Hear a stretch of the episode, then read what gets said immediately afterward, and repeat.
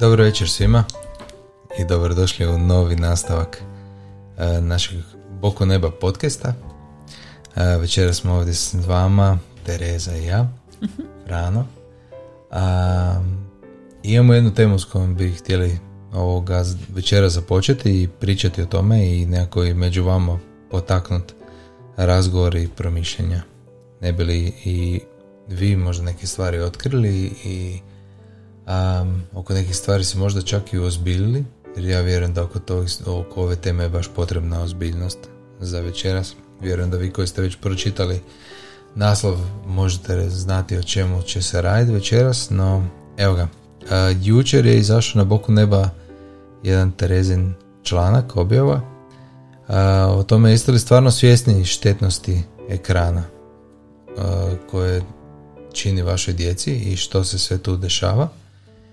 A, I to je recimo da ekrani predstavljaju jedan od neprijatelja naše djece. Odnosno, nešto, znaš kako bi definirao neprijatelja? Ono što odvlači od puta u kojem ti želiš uputiti svoje Tako dijete.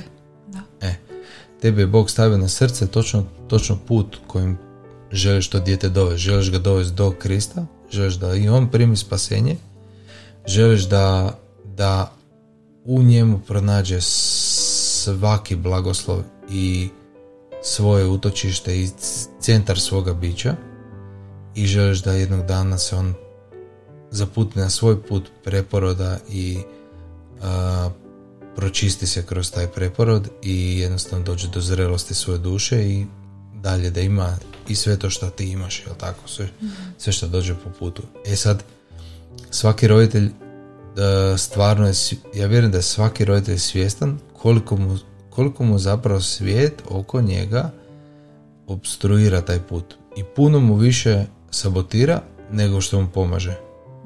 To je onako vrlo konzervativna izjava. Čak i ja bih rekao da mu ničem ne pomaže. Gotovo. Pogotovo dvoje roditelja koji su predani i koji su žive put slijedjenja Isusa Krista, oni jednostavno znaju da, one, da, da svijet ne da ništa kvalitetno toj djeci, osim neke te izobrazbe, ajmo tako reći, nekog tog općeg znanja. Pa eto, ovoga, ajde, za početak ja sam sad već odmah krenuo i uvod, ali nisam ti dao ni riječ da pozdraviš, pa ajde, pozdravi prvo. Ovaj, baš me zapravo veseli da, da snimamo ovaj nastavak.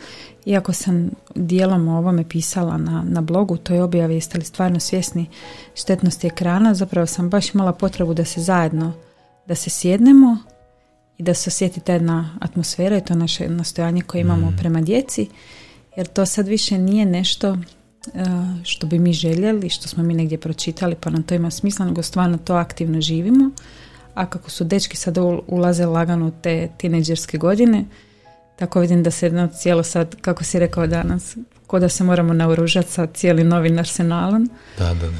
I nekim alatima i vještinama i izmoliti neke nove stvari jer s tineđerom se razgovaraš drugačije nego sa malim djetetom. Mm. I zapravo mi se to otkrilo, evo, čak smo sad i te neke razgovore koje imamo zajednički smo krenuli odvajati dečki od sunčice, mm jer ona još uvijek toliko dječje razmišlja, moraš joj prilagoditi poruku, ti moraš biti taj koji si ulazi zaštitnika prema njoj.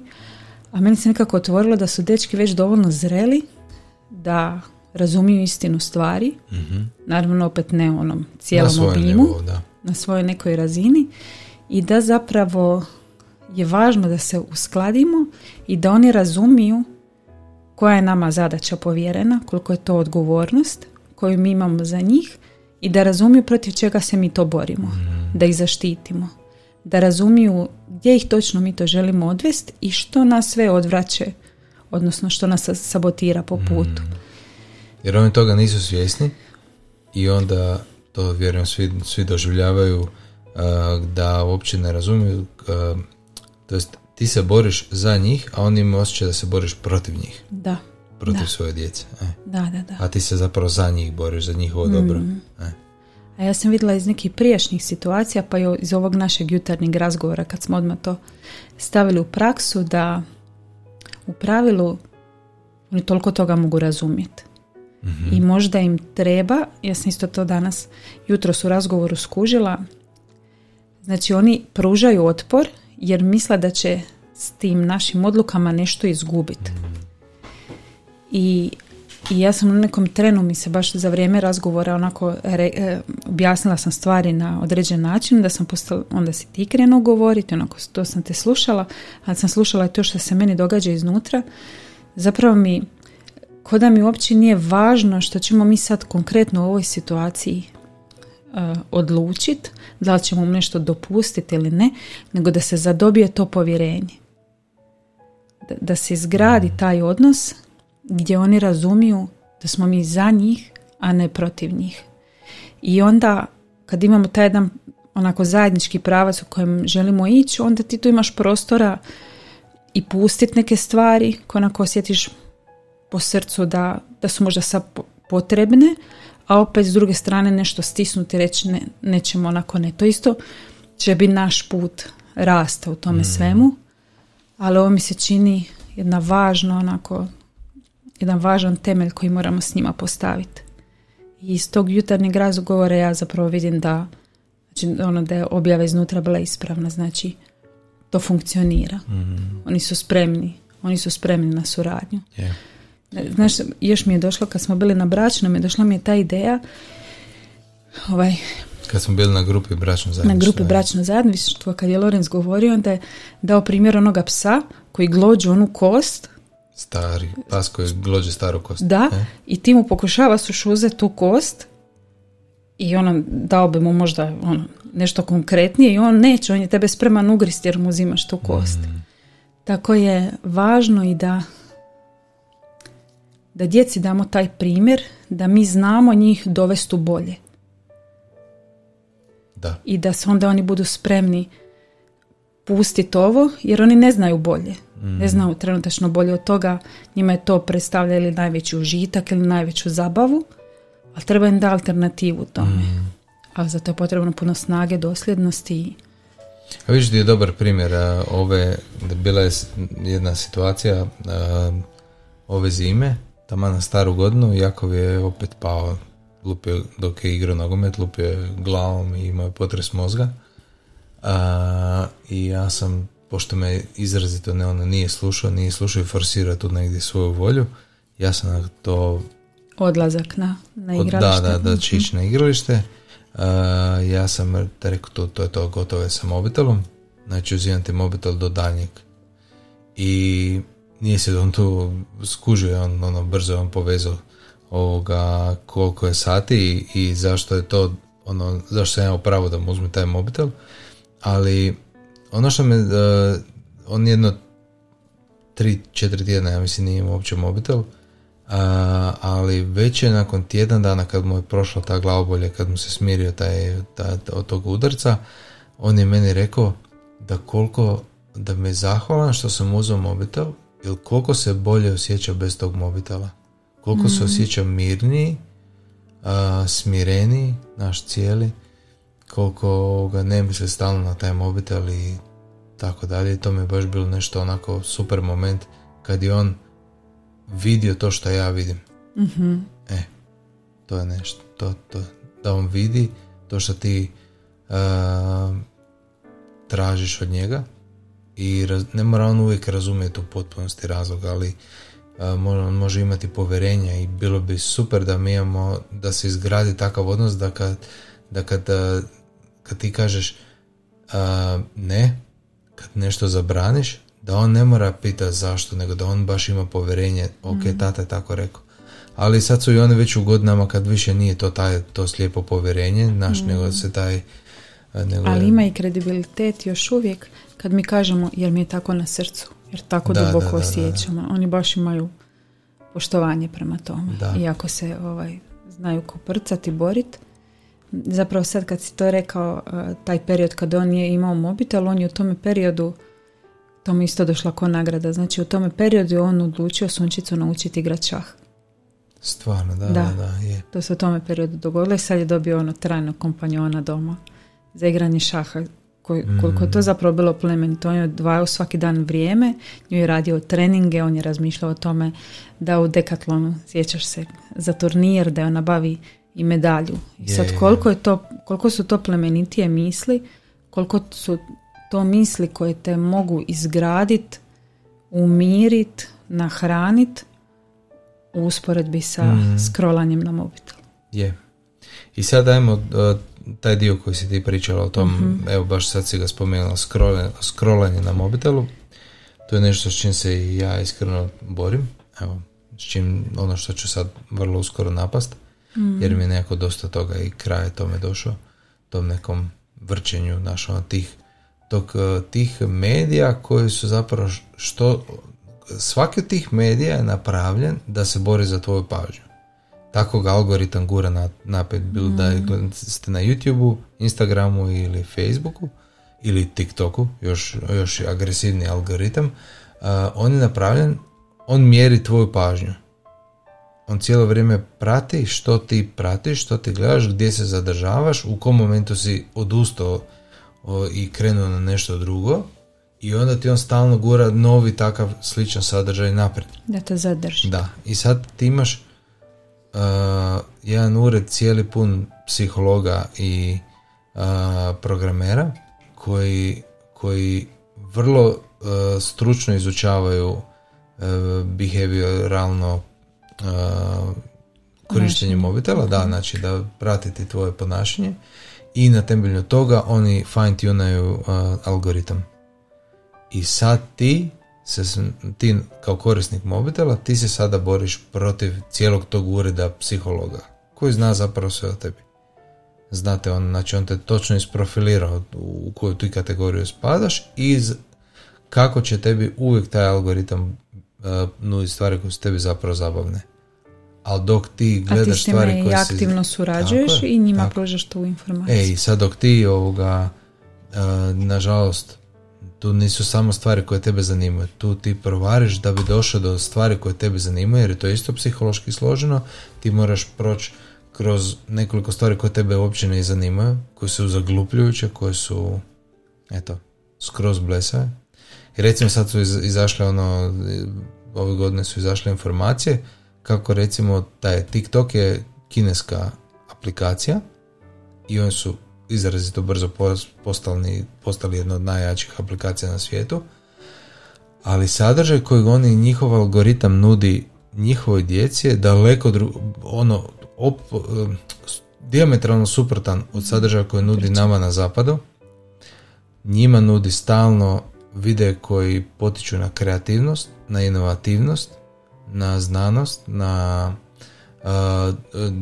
na ljudsku dobrotu, to su oni videi koji, koji tu i tamo vidimo o kinezima kao pa kako su pomogli nekom preko ceste, pa kako su nekog zaštitili, kako su, znači to je sve sustavno učenje ljudi kakvi da oni budu kroz te videe, te videi se zato snimaju i takvi se videi guraju naprijed, a dok s druge strane kod nas uh, je smišljeno napravljen algoritam koji gura uh, loše ponašanje, uh, nemoralno razmišljanje,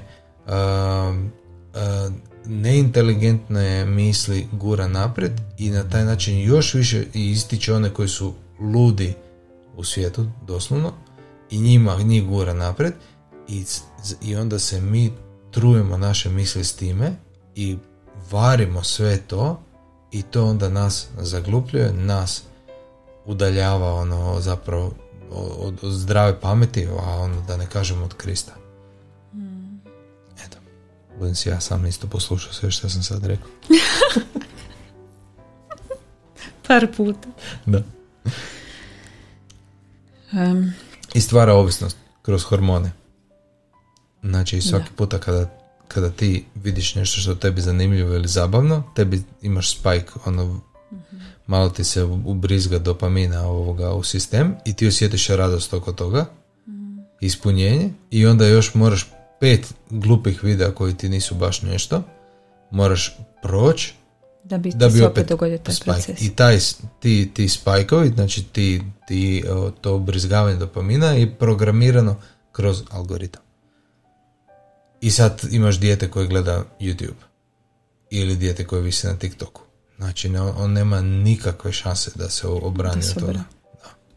Pa vidi sad ako ti kao odrasla osoba koja znaš sve te informacije, se moraš boriti sa tom slabosti da, da ne poklekneš mm pred time, koliko dijete ili mladi čovjek koji je uopće znaš, nezreo još uopće u svojim mm. razmišljanjima, svjesna posljedica, on je zapravo ono, pobjeđen u toj. Mm, sigurno. Pobjeđen. Znači, nema nikakve šanse da se, da se svlada. Evo, ajde sad, sad pročitaj ovo što si htjela. Može, znači, Mene nekako na pisanju toga članka uh, inspiriralo to jedno predavanje sa Charlotte Mason Inspired te konferencije. Znači, to vode roditelji homeschooleri u Americi, koji nisu naravno samo roditelji homeschooleri, nego su stručnjaci na nekom području. I onda su oni tako dobro umreženi da onda održavaju te konferencije gdje se međusobno izmjenjuju ta znanja i konkretno uh, ova autorica koju sam slušala, Angela Odil se zove.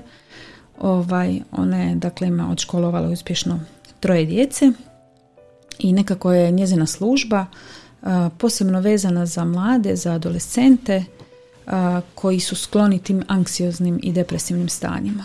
I nekako kako je ona tako teška stanja prolazila u svojoj mladosti, a, tako je srce snažno se otvorilo prema njima i ona je počela to istraživati. Prošla onda naravno niz edukacija dobila ni certifikata na tom području, ali zapravo ja mislim da je to njezino srce koje jako se osjeća s mladima ju je dovelo tu je. I ona je počela zapravo istraživati na koji način mozak mladih funkcionira i došla je do zaključka da taj ogroman porast anksioznosti i depresije, znači to je jedan raspon od anksioznosti do depresije sa suicidalnim mislima i to kod djece od 10 do 14 godina u Americi, znači ona je došla do podatka, to su znači e, podaci prije korone, da se taj broj u 10 godina od 2010. do 2020. narastao za 600%. Ona je rekla, ja uopće neću razmišljati kakva je situacija sada. Nakon, nakon cijele pandemije, kad su klinci bili zatvoreni i to. I ona je išla dalje to istraživati i utvrđeno je da što se događa kod tih mladih. Znači to su bili nasumična istraživanja koja su uključivala sve zemlje SAD-a, nekakav nasumični uzorak i kod mladih je utvrđeno smanjenje te sive moždane tvari, znači to je, to je brutalna informacija, za 10 do 12%. Ona je usporedila uh, usporedbe radi dala primjer svoje 86-godišnje bake koja ima staračku demenciju, demencija, staračka demencija, i gdje njoj je na zadnjom pregledu utvrđeno smanjenje te sive moždane tvari za 8%. Znači mi govorimo o mladima s 10 godina na početku svoga mm. nije to ni početak života, to je djetinstvo još. Meni je to, ja sam se onako razmišljala Znači koliko se rekla? 10 do 12%? 10 do 12% je kod djece. To je, to je čovječe, zamisli da imaš, da imaš u glavi da ti stane litra tekućine, da ti neko uzme jedan deci tekućine van iz toga. Ja mislim. Ili da ti u tijelu ima uh, koliko ima u tijelu? 5 litara krvi. To da ti kod da ti neko pol litra krvi uzme. Da, a, a ti gledaš da je to mozak gdje se obavljaju sve te moždane funkcije, znači sve, sve polazi iz toga. I generalno je cijeli svijet, to se nikada do sada nije dogodilo, mm generalno cijeli svijet u padu inteligencije. Kocijenta inteligencije, to je prvi put da. u povijesti se zapravo to događa. To A znaš šta su još ovoga isto, što sam čuo sad na jednom, hmm. na jednom videu, sam, znači sad su napravili, isto su sad obradili neke podatke i uglavnom sad su ti došli do toga da od 2007. je u Americi počeo, je pao broj rođenih, znači natalitet za 20%. A 2007. šta se desilo? Uvođenje smartfona. I sad istražuju tu korelaciju. Na koji način to povezano? Da. Da, i sad meni su ovi podaci baš su me onako šokirali i drugo ta autorica baš onako zapljenila moju pažnju, em zbog toga te jedne baš vidiš empatije prema tome i te jedne želje za pomoći. mm Ona kaže da je ona ono besane noći onako provela u suzama na koljenima moleći Isusa da joj da rješenje za te, za te mlade i da je on nekako usmjeri i onda je ona napravila jedan program koji se zove Courageous Identity mm gdje zapravo mlade ljude uče da zauzmu taj jedan stav odvažnosti i hrabrosti i da spoznao ko su on, prvo da spoznao ko Bog je i onda u odnosu na to da spoznao svoj identitet i potencijal na koji su oni pozvani ostvariti. i da se zapravo jačaju, da se odopru svim tim lošim utjecajima. E sad, ovo sve što je sad bilo zapravo rečeno, to, je, to su nekakve te strukturne promjene na mozgu i ono što se meni svidjelo je način na koji ona to povezala sa duhovnim aspektom. Jer mi uglavnom znamo to nije dobro za pažnju i koncentraciju, no mi kao roditelji kršćani bi trebali biti svjesni da iza toga stoji da duhovna pozadina cijela iza toga. I sad što je ona objasnila? Znači, evo ja ću to pročitati. Znači, imamo nedovoljno razvijen mozak djeteta ili mlade osobe, još se nije dogodio taj razvoj do kraja. On je do kada se mozak razvija? Ja mislim da do 25. godine. Mozak cijelu, cijeli život. On intenzivno je u prvim godinama. Ne, jasno, ali tu se ne uhvatio. Ja mislim da do 25. se on razvija. Da, da, da, su, da su strukture sve. Se ovaj, stvaraju nove strukture, ajmo to tako reći. Da, ali on se obnavlja naravno kroz cijeli život i odrasloj mm. dobi. To nam daje mogućnosti da da učimo i da, da popravljamo stvari, stvaramo neke nove puteve i tako. I sad imamo taj nedovoljno razvijeni mozak djeteta ili mlade osobe, nerazvijen je zato jer još fizički nije razvijen zbog vremena koje se nije mhm. dogodilo. Imamo, on postaje prestimuliran, prestimuliran je davanjem tih stalno novih informacija. Jel se sjećaš one informacije što si rekao? A, a jedan tinejdžer uh u današnje vrijeme a, ovako. jedan aha, jedan tinejdžer u jednome danu, prosječni tinejdžer koji ima smartphone i to, u jednome danu procesuira isti broj, ajmo reći podjednak broj informacija, količinu informacija, koliko čovjek koji živi u 15. stoljeću u, u toku cijelog svog života. Zamisli. To je, ne, ne znam, Nezamislivo mi je to. Da. E. I što u konačnici napravi s tim informacijama? Da. Da li mu stvarno bude od koristi? Ne. Čovječe, naravno da, da ne. Da ne. Jer kad se prisjetiš nekih velikih ovaj, umjetnika i stvaratelja u 15. stoljeću, onda vidiš koliko koliko su zapo, bili otvoreni, koliko su toga mhm. mogli stvoriti, a nije im dobilo dosta. Tako, tako. E sad, znači imamo taj nedovoljno razvijen mozak djeteta ili mlade osobe, prestimuliranje s tim stalnim utjecajem ekrana, ovisan o dopaminu, mm ovo što si ti rekao, znači on cijelo vrijeme traži taj, taj osjećaj zadovoljstva, osjećaj ugode. A, I kad je, kad je zapravo on stalno prestimuliran, onda nadbubrežna žlijezda počne lučiti jedan drugi hormon, to je taj kortizol, a on se oslobađa u stanjima stresa. I onda to povisuje otkuce srca, povisuje krvni tlak i dugoročno mhm. ostavlja negativne, vrlo negativne mhm. posljedice na, na organizam. I sad uslijed svega toga što se događa, super mi ta informacija koju ona rekla, to sam tebi pričala, ona situacija kad sretneš nekog u dućanu i onda se ne možeš sjetiti. On, tamo e, očiš, ne možeš sjetiti, e, ne možeš ga smjestiti i onda odeš doma i meni se to zna dogodilo već ručak kuhan, samo mi skoči. Aha, to sam jednom vidjela tamo u onom dućanu. E to je zato što mozak nastavlja obrađivati informaciju jer on ima tu potrebu da mhm. mora organizirati, klasificirati, spremiti to nekakvu ladicu i on to nastavlja procesuirati nakon što je podražaj otklonjen. I nakon što je ta osoba mhm.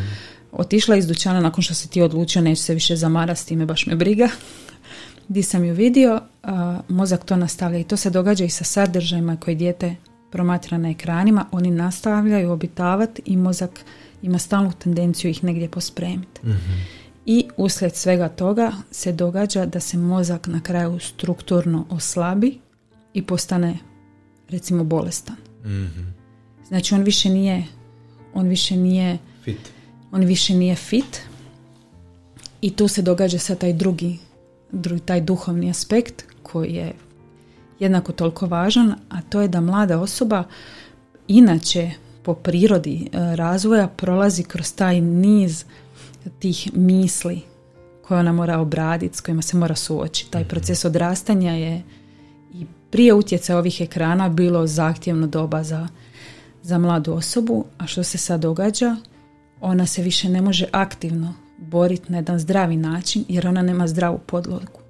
Mozak kad je strukturno promijenjen, kad je oslabljen, kad, kad nema svoju punu funkciju, tamo smo govorili 10 do 12%, on jednostavno to više ne može, ne može s time hendlati. Mi znamo da, mi kršćani znamo da, da se kroz naše misli vodi zapravo stalna borba mhm. dobra i zla, kod tineđera pogotovo. Mhm.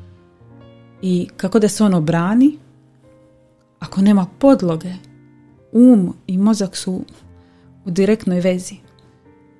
Ti, znaš i sam kad, si, kad je tijelo slabo, recimo kad, si slab i biblijski je tako, zoveš nekoga da moli za tebe.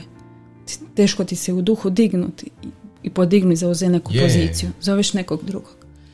Tako da me tome baš onako to je stvarno ono situacija za izvaditi glavu iz pjeska i onako baš se uzbilit po tome pitanju jer ko da čak i roditelji koji znaju te neke informacije ko da ih opet ne znaju dovoljno, ko da nisu odvojili dovoljno vremena da promisle o tome jer ja vjerujem da, da si ti to čvrsto u srcu odlučio. Pa to mora odmah doći snaga i da ti to da ti to provedeš. Je, iako se sigurno ono neko ko sluša i kaže, naš, kako ćeš uopće to, kako, je li moguće uopće, naš, sva djeca imaju mobitel, sva, znači nema mhm. ni jedno dijete da nema mobitel, bar, evo, Jako bi bio zadnje dijete u četvrtom razredu koji je na kraju četvrtog razreda kad je njemu bio deseti rođendan, on je dobio mobitel. Ja mislim na kraju, ne, na kraju trećeg razreda ima deset godina i dobio mobitel, to jest zaradio si ga. I ovoga, i se, evo, pisali smo o tome ovoga isto u nekim našim člancima i kako smo mi kroz to njega učili stvarno prvo ga čuvali čuvali ga a drugo ovoga smo ga htjeli naučiti neku vrijednu lekciju mm. ali ono da, da nas vratim možda na početak tamo na samo kratko ja mm vidim da si htjela još nešto pročitati ovoga Htio sam reći da su, um, evo misao mi pobjegla samo sekundu. Um, to ste strukture u mozgu. Sad ide misao se probija kroz neki ono, labovi most. da, da, da. Um, ajde, ti, ti pročitaj pa ću ja. A, htio sam reći, evo ga, probila Da treba, da djecu, mi, uvijek, mi, mi djecu od kad su mala učimo kritički razmišljati. Znači da propituje nešto, da sagleda nešto i da, i da ovoga, ima stav prema tome. I on, i on stvarno doista promatra svoje vršnjake, promatra ih i vidi na njima utjecaj tih igrica, vidi na njima utjecaj tog pretjeranog mobitela, vidi, naš on vidi ono, to, kako im se ponašanje mijenja i kako su oni uvjetovani sa tim, tom tehnologijom. I, I to je dobro. I to je recimo također jedan put. Znači ti njemu moraš reći istinu i onda ga istina ta može voditi kroz neistinu i kroz zla, ono kroz koje mora proći. Hmm.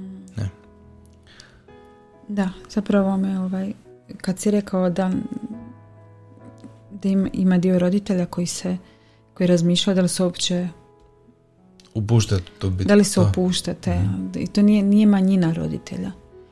Zato jer postoji taj jedan strah da će dijete biti drugačije i da će dijete biti mm izopćeno i da će ga djeca smatrati čudnim. To je jedan strah koji je prisutan. Kako ja vidim, a drugi da će, da će izgubiti tu vezu sa djetetom. I onda da opet to razumiješ ako Kao da će se dijete revoltirati ono, zato što da, Da, da, i onda, um, i onda će se neke druge stvari ono, da to, da će izgubiti taj nekakav utjecaj i kontakt s djetetom. I to stvarno jesu nekakvi realni strahovi, zato jer ti ako taj posao ne odradiš dobro, stvarno postoji mogućnost da će ga djeca, ako ti dijete ne osnažiš, stvarno postoji mogućnost da će ga mhm. djeca zadirkivat.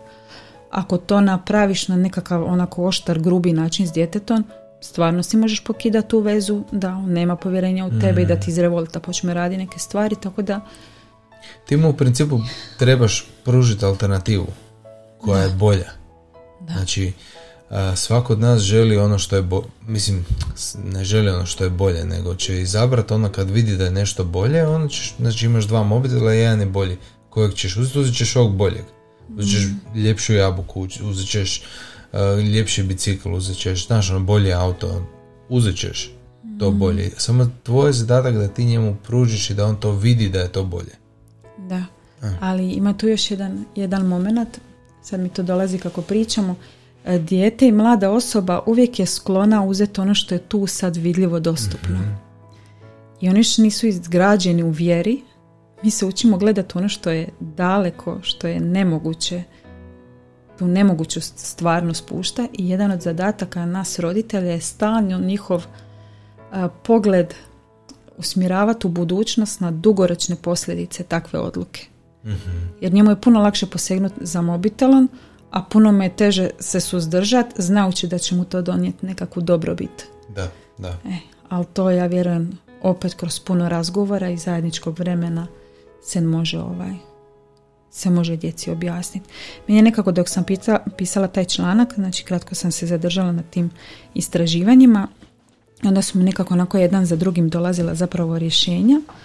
Dakle, imali uopće rješenja u ovoj situaciji i ja bih rekla da se mi kao kršćani nalazimo tu jednom privilegiranom položaju mhm. jer znamo da ne ovisi sve o nama i da mi da je našem Bogu sve moguće i da mi stvarno možemo sve u onome koji nas snaži i ostati dosljedni i izmoliti nemoguće stvari za našu djecu i zauzimati se za njih u molitvi. Ali evo nekako mi je tako išlo po redu. Neko od ovih stvari smo rekli pa ću ih onda samo brže preći. Znači, za početak bi trebalo iskreno, ti se ubaci slobodno kad mhm. misliš da treba. Znači, za početak iskreno porazgovara s djetetom i objasniti ono što smo rekli na početku koliko je važna ta zapravo uloga koja nam je povjerena kao roditeljima i objasniti gdje mi želimo dovesti, kakav mi želimo u konačnici da njihov život bude.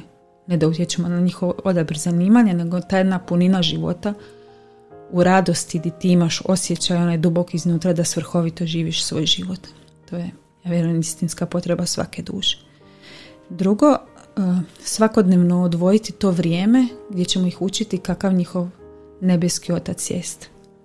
Evo mi smo isto na našoj bračnoj grupi bili čuli tu informaciju iz jedne objave prije puno, puno godina kako je sat vremena dnevno dovoljno da se oko djece napravi taj jedan duhovni štit koji onda sat vremena duhovnih razgovora i molitve. i molitve da.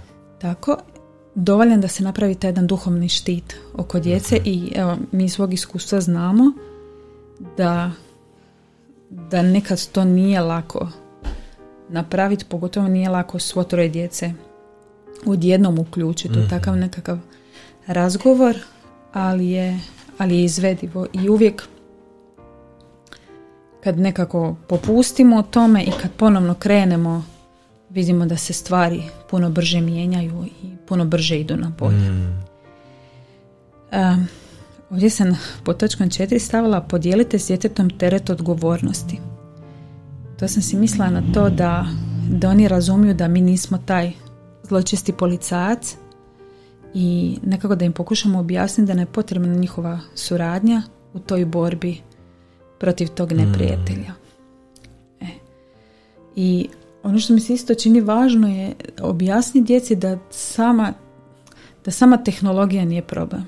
Ovo sve što mi snimamo je zahvaljujući toj istoj tehnologiji i nekako im objasniti da nije problem tehnologija sama, nego namjera koju neprijatelj ima prema njima kroz tu mm tehnologiju. Nekako da oni postanu svjesni toga da se neprijatelj stalno bori za njihovu pažnju, da se stalno bori za njihove duše, da se stvarno oni nalaze koliko god to zvučalo grubo i pretjerano u stalnom ratu. Je, je u svojim mislima. Pa je, što, su, još ono što više stvari do kraju, to je ono sve otvorenija bitka. Tako je. I oni, i, i to sam isto bila, i, oni su stalno na dva otvorena fronta. Iznutra, njihova pala priroda koja naginje cijelo vrijeme I sad tome, se budi. I sad se pogotovo budi u tome periodu i drugo svi ti utjecaj koji dolaze izvana. Mhm. Baš nekako pozivaju na budnost naš, nas roditelja, ali da učimo i njih da postanu budni na te stvari, da, da znaju dobro sebe procijeniti, kritički razmišljati o stvarima koje dolaze izvana. Tako. A, e, tu sam stavila, znači treba im ukazati na dobre stvari tehnologije i pokazati im usporediti kakve se sve stvari mogu stvarati s tehnologijom. Pa njima dati priliku da usporede jedan a, neprikladan sadržaj i jedan plemenit, dobar, onako inspirirajući sadržaj i da oni sami osjete iznutra dati im prostora da osjete kako se osjećaju dok gledaju jedno i kako se osjećaju dok gledaju drugo. Da li ih ovo, ovaj bolje možda potiče da i oni nešto stvore, da oni tako nešto, da li ih inspirira. Um, drugo, napisala sam tu istražite kakve aplikacije mogu pomoći u limitiranju vremena. Evo stvarno to da nema tebe, taj family link koji mi koristimo, oni bi mene već sto puta preveslali. Da, ali bi ja mogla, morala evoluirati u neko više biće da se borim s njima na toj razini koliko tu ima zapravo načina kako oni to mogu Mhm. zaobići. Evo recimo mi od kad imamo mobitela, znači sa 10 godina bi dobili mobitel i onda a, sam im instalirao Google Family Link i preko te aplikacije ja mogu njemu nadzirat koje aplikacije on može uopće koristiti i koliko vremena. Kad mu se ujutro pali mobitel, kad mu se gasi na večer ili popodne i koliko vremena u danu uopće može ekran biti uključen, screen time. I to daje onako, to, to ti dosta smanji onako borbe, ono, iako ti postaneš taj bad guy koji to njemu kontrolira i sad je, sad si mi zablokirao, sad si mi dodao, možeš mu dodati neki bonus, taj možeš mu oduzeti ono, kad ga hoćeš ono kazniti, možeš mu zaključiti mobitel i možeš vidjeti gdje je, ako je spojen na internet, onda mu vidiš točno gdje je mobitel. Tako da, ovoga, jako korisna stvar u toj bici. Recimo, ja sam, naši dečki imaju sat i 15 uopće u danu da može mobitel biti uključen.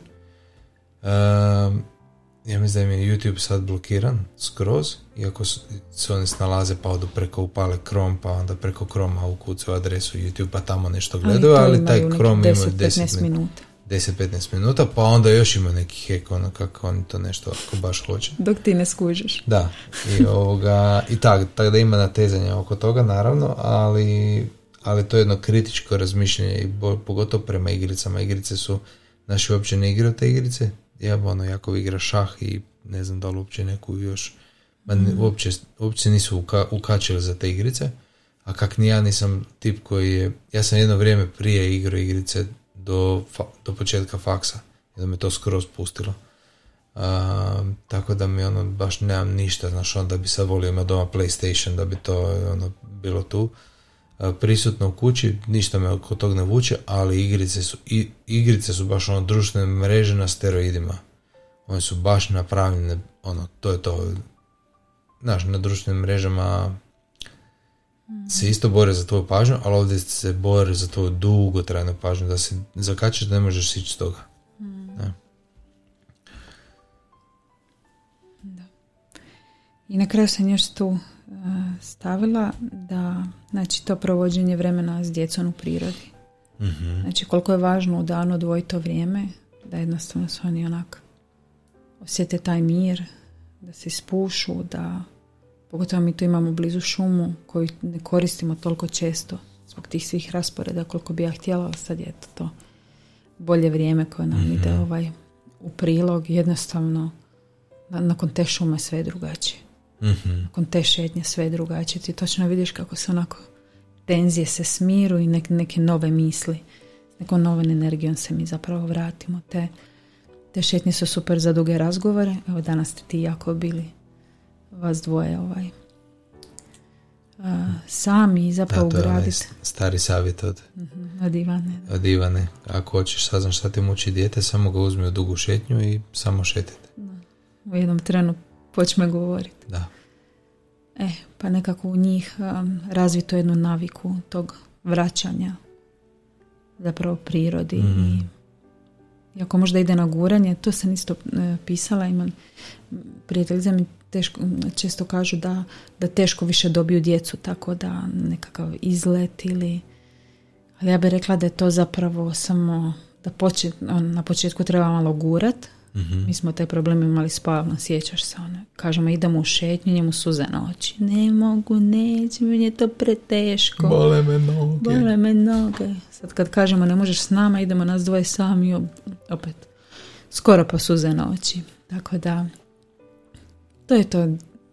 Svaka duša istinski če, čezne za time i to koliki je otpor djeteta prema odlasku u šetnju pokazuje koliko se udalji od toga, to je nešto što ako ide na početku na guranje, to mora profunkcionirati. Da, da, je. Samo je do nas. Dobro da rekapituliramo.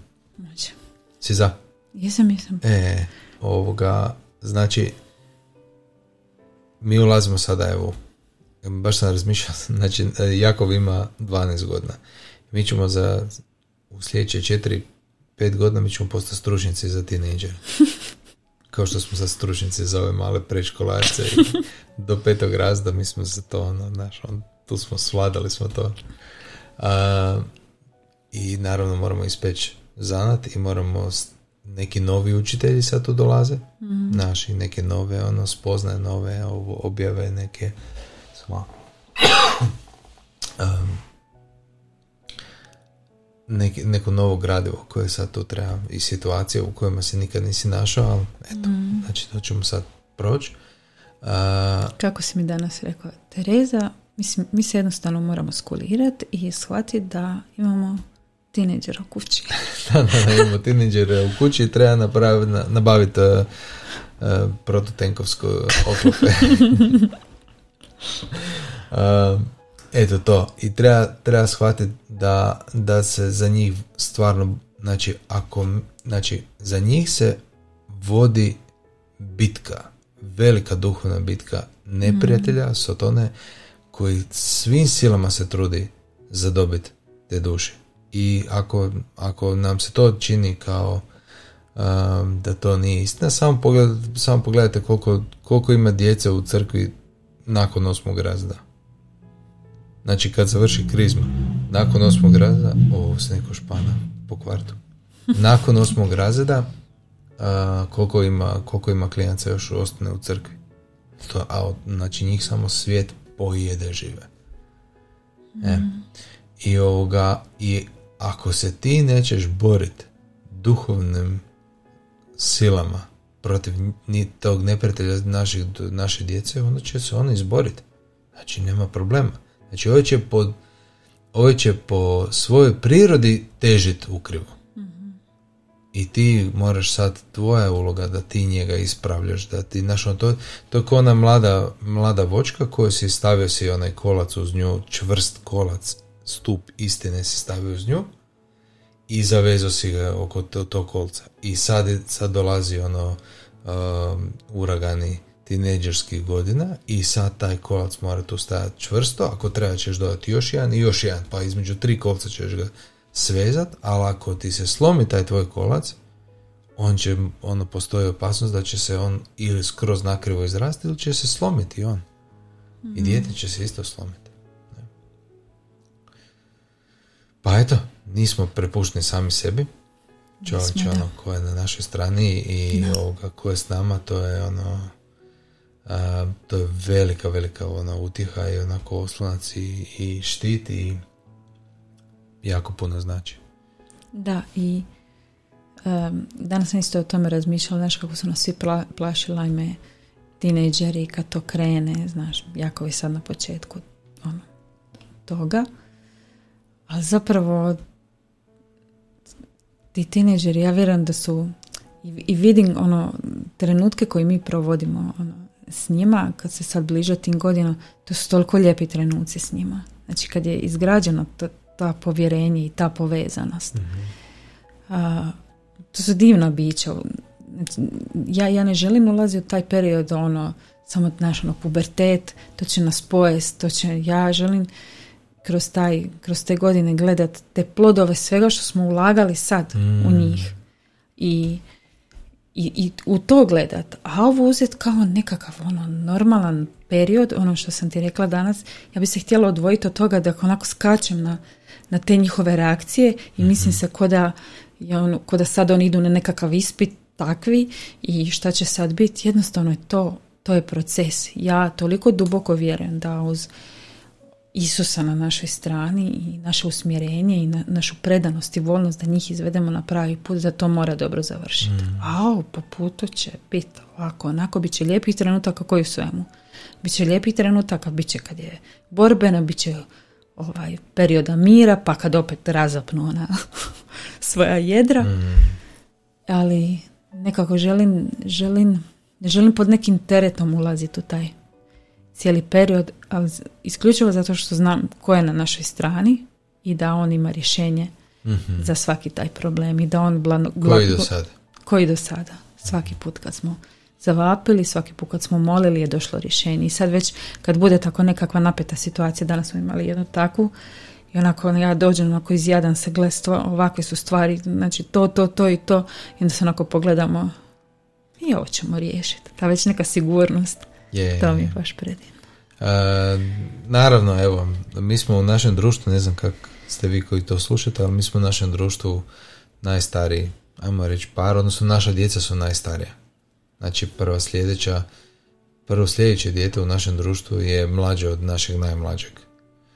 I otprilike. Dobro, ima tu mm. sad i, malo širi ovoga krug, ali ono s kojim se mi, on, mm. s kojim se naša djeca druže.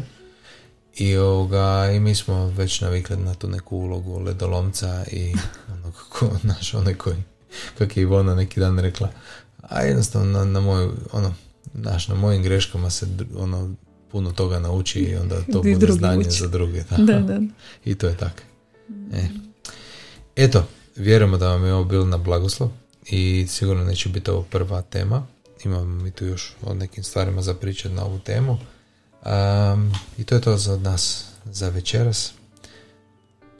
Blagoslivljamo se. Molimo se za vas stvarno, nek vas Isus stvarno blagoslovi i da vam mir i snagu i vođenje u srcu da budete odlični roditelji. A na, on je naš nebeski otac, on je zapravo najbolji roditelj i od njega se izrazito puno može naučiti. Može naučiti. Eto. I kako se napisala tamo, kad se stvori nekakav problem, a, mi nekako već tako instinktivno idemo pred njega s tim problemom mm i zajedno često i onda kažem ok, to je to. Sad, sad on ima taj naš slučaj i sad, sad rješenje stiže. Iako se u tome trenu možda ništa nije na vam promijenilo, mi stvarno budemo uvjereni da, problem da, da rješenje stiže na problem i to daje to jednu sigurnost.